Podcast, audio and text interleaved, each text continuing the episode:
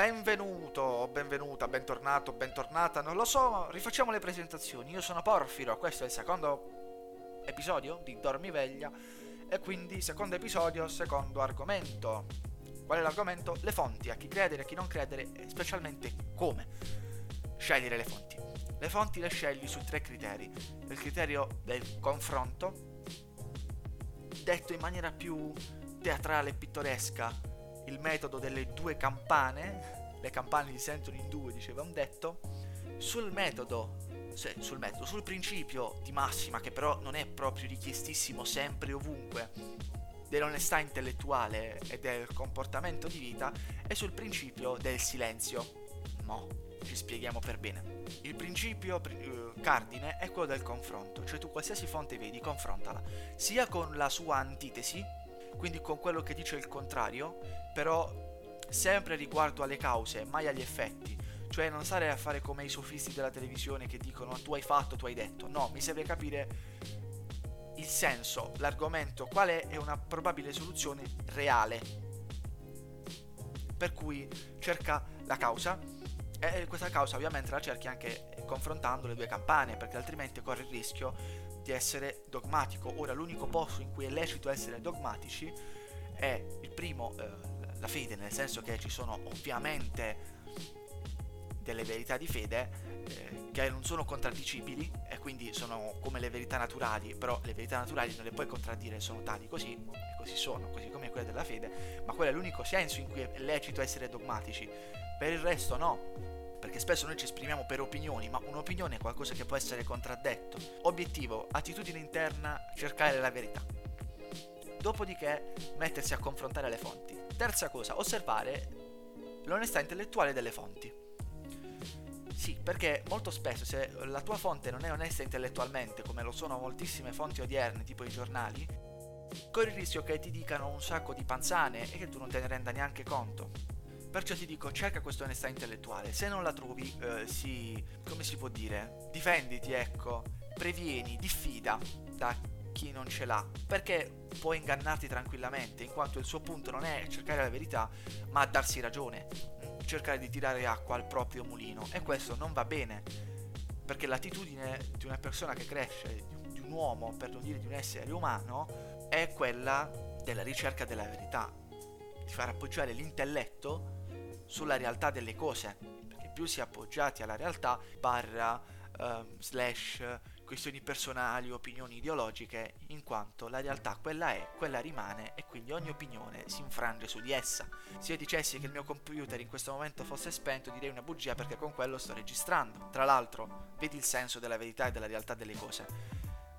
Venire ingannati non è la cosa più bella del mondo, tant'è che ti arrabbi quando ti viene detta una bugia X, quindi perché questa bugia te la dovresti far dire da chiunque? Cerca la verità dentro in qualsiasi cosa attraverso strumenti interni, la ragione, eccetera, eccetera. Terza, terzo principio è quello del silenzio, cioè chiuditi quando devi scegliere qualcosa, un'opinione, un, chiuditi, un, una qualsiasi idea, allontana il mondo e cerca unicamente gli argomenti ad rem, cerca il significato, non posso spiegarlo ora perché sennò sforo col tempo. Trovati quei significati ad rem, prendi la tua opinione, conservala e tienila lì. Dopodiché Basta, non ti fare influenzare. Devi cercare di essere obiettivo e imparziale. Che questo ti piaccia oppure no. Perché essendo obiettivo e imparziale, anche nei confronti di me stesso, guardo la realtà per com'è. Dunque, Vediamo, veniamo invece a chi la realtà non la guarda e non la vuole vedere, ai sofisti, quelli che insegnano le tecniche di comunicazione, dando queste armi in mano ai pazzi, diceva Cicerone. Un uomo per avere quelle tecniche deve essere un uomo saggio e onesto, perché altrimenti quelle armi che gli hai dato vanno in mano a un pazzo e il male che può fare quel pazzo, ce ne rendiamo conto nelle campagne elettorali di qualsiasi tipo, è veramente tanto. Nelle campagne elettorali come anche fra i banchi di scuola, eccetera. Magari ne parleremo meglio più avanti. Però ri- rimaniamo sul, sull'argomento. La dialettica è quella che vendono in tv, non ti vendono la soluzione al tuo problema. Non parlo solo delle pubblicità, ma anche dei talk show. Vengono chiamate 3-4 persone, ma nessuno parla effettivamente del problema di per sé e della probabile soluzione. E specialmente nessuno cerca la soluzione vera e propria. Tutti cercano una soluzione che piaccia a loro, ma mai una soluzione che piaccia alla gente di qui giù che è gente della quale io faccio, grazie a Dio, parte, è che al posto di quelli che fanno gli opinionisti in televisione, che siano politici, che siano finti filosofi, che siano quello che siano, faremo molto di più.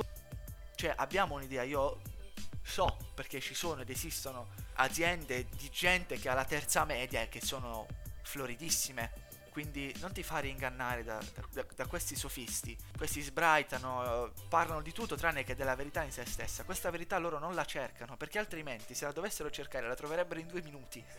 la verità non è che non si fa trovare, se tu la cerchi per davvero la trovi, prima o poi la trovi. Quindi non, non li ascoltare, non pervertirti la testa, cioè fatti fare il lavaggio del cervello. In tv te lo sporcano, quindi lavatelo, come ecco i classici con gli scolastici, in particolare San Tommaso, con le belle storie, ad esempio, che ne so, Padre Brown, le cronache di Narnia, Il Signore degli Anelli, vai così, con le buone letture, ma non con quella roba che ti propinano in tv o con troppi social network e simili. Dedicati a qualcosa di buono, proprio fisicamente parlando, come eh, stoicamente diceva Churchill, ma dell'oisticismo di alcune applicazioni pratiche ne parleremo dopo, non in questo topic, non in dormiveglia, ma ne parleremo dopo, perché sono strategie utilissime, molto semplici, illuminanti. Questi canali di fruizione, diciamo così, che io ti consiglio, oltre ai classici e ai libri, sono prettamente canali di informazione perché gli altri canali, specialmente quello della lettura, non sono sviluppati come quello e soprattutto non sono potenti come l'informazione visiva. Eh, a questo ti do un consiglio, eh, cerca di conoscere, di studiare l'uso dei colori ad esempio in Instagram e in Facebook l'uso dei colori è fatto, è studiato apposta per mh, mm, tenerti attaccato. Oltre ai colori che vengono ben studiati in tv, c'è anche tutto un palcoscenico, diciamo così, di bugie montate.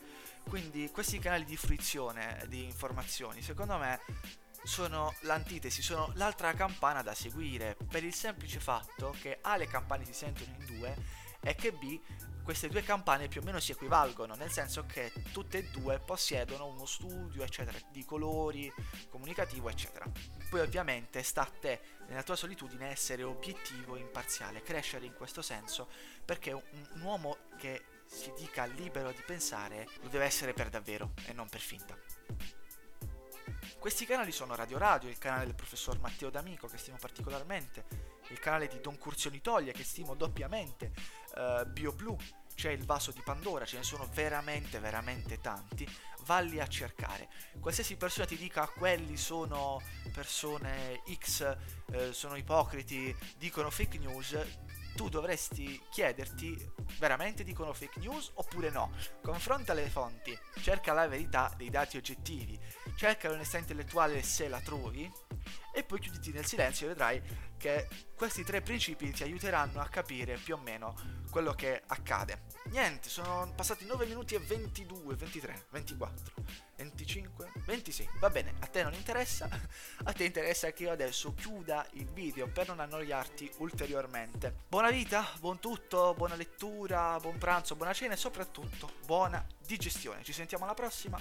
Se vuoi sentirmi prima, scrivimi nei commenti. Seguimi su Instagram e tutt'al più su Facebook. Il mio nome è sempre quello, Porfiro il Greco.